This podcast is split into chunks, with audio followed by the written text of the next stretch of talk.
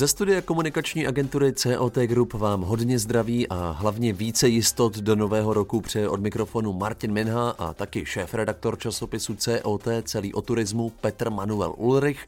Tak Petře, vítej ve studiu a také v novém roce. Ahoj. Ahoj Martine, pěkný den a krásný nový rok všem posluchačům.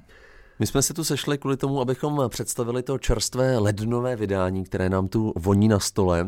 Já začnu ale trošku osobnější otázkou. Díval jsem se na náš odborný webový portál, který je věnovaný cestovnímu ruchu, i.co.cz a i přes svátky tam docela hojně přibývaly články, tak měl si vůbec volno od psaní, přiznej se. Když se člověk dokáže obklopit šikovnými kolegy, tak může mít volno. Takže ano? Uh, snažil jsem se. Když přečtu ten hlavní pouták na té titulní straně, nárůst domácího turismu, trend nebo východisko z nouze, tak bych rád možná použil tvou odpověď jako takové lákadlo k tomu eh, tématu toho aktuálního vydání. Tak eh, jak to je s tím domácím turismem? Domácí turismus je dlouhodobý trend a zároveň v posledních měsících je to pro některé subjekty i východisko z nouze což si ostatně čtenáři můžou v tomhle vydání přečíst. My jsme se tomuhle tématu věnovali ze všech možných stránek. Nejenom proto, že teda jsme to měli dlouhodobě naplánováno jako hlavní téma vydání, ale proto, že to je disciplína, která prostě v loňském roce byla tou klíčovou v cestovním ruchu a aktuální vývoj napovídá tomu, že i v letošním roce to bude podobné. Hmm. Eh, abych si trošku přiřál polivčičku, tak musím říct, že se v téhle době učím dělat i rozhovory, ze kterých mě trošku smutno. Myslím, že to máš asi stejně. Jeden takový pokrývá ta dvoustrana s prezidentkou Asociace horských středisek a také bývalou olympijskou vítězkou Kateřinou Neumanovou. Já jsem si s ním povídal o té stále nejisté situaci okolo horských středisek. Kteří další odborníci vlastně z oblasti cestovního ruchu dostali tentokrát prostor ve tvém časopise? Já se teda ještě vrátím k té Kateřině Neumannové. COT je odborný titul, ale přesto se můžeme pochlubit tím, že díky tobě v lednovém vydání máme nefalšovanou celebritu. Ale abych se vrátil k tvé otázce, tak těch odborníků tentokrát se tam sešlo opravdu hodně, protože my jsme se pokusili zmapovat to, jakým způsobem budou kraje, města a obce v letošním roce podporovat domácí cestovní ruch. To znamená, že formou ankety tam citujeme uh, řadu představitelů organizací destinačního managementu, Eh, měst, obcí a dalších subjektů. Mm-hmm. Pokud se nepletu, tak krajem tohoto čísla je Ústecký, tak eh, co bys vypíchnul? My jsme se v rámci té rubriky Region měsíce podívali na Ústecký kraj prostřednictvím dvou seriálů, kterým jsme věnovali vlastně celý ten uplynulý ročník. Takže jedno z těch témat, které stojí za zmínku, tak je destinační management v Ústeckém kraji.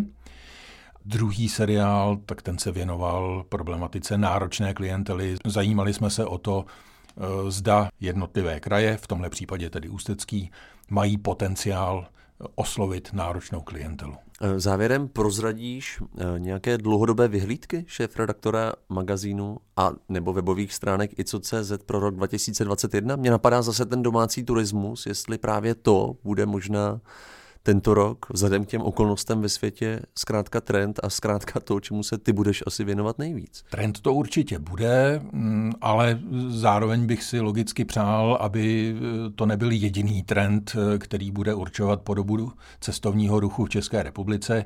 Já věřím, že eh, tak, jak bude postupovat vakcinace a jak se bude situace ve světě zlepšovat, takže se čím dál víc budeme bavit i o cestování do zahraničí a ze zahraničí, což samozřejmě je pro eh, subjekty v cestovním ruchu v České republice velmi důležité. Bez zahraničních turistů se určitě neobejdeme. Takže tohle to všechno my budeme eh, během letošního roku eh, pečlivě pozorovat a, a rozebírat ze všech možných úhlů.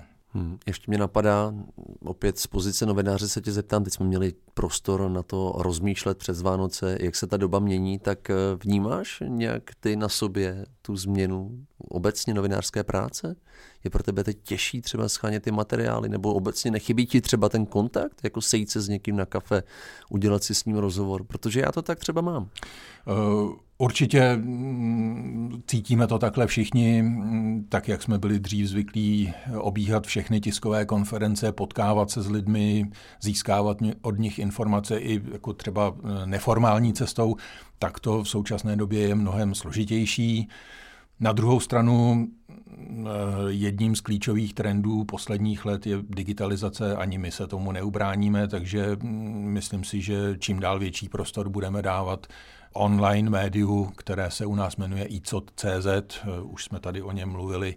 Mimochodem eh, ICOT, jakožto náš eh, portál, tak ten nám teď hodně pomohl v souvislosti s tím lednovým vydáním časopisu, protože jedním z témat časopisu byly místní poplatky z pobytu.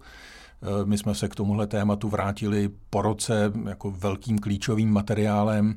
Zajímali jsme se o to, zda eh, města a obce využijí té možnosti, kterou jim dal zákon, to znamená v letošním roce mohou vybírat až 50 korun eh, za osobu a noc eh, od turistů prostřednictvím ubytovatelů.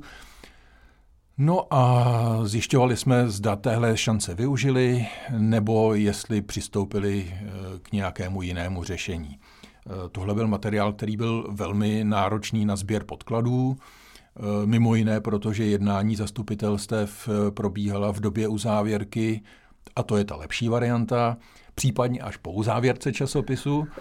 Podařilo se nám, myslím, sestavit velmi reprezentativní materiál s mapou, do které jsme vyznačili ty sazby, které budou v jednotlivých městech uplatňovány.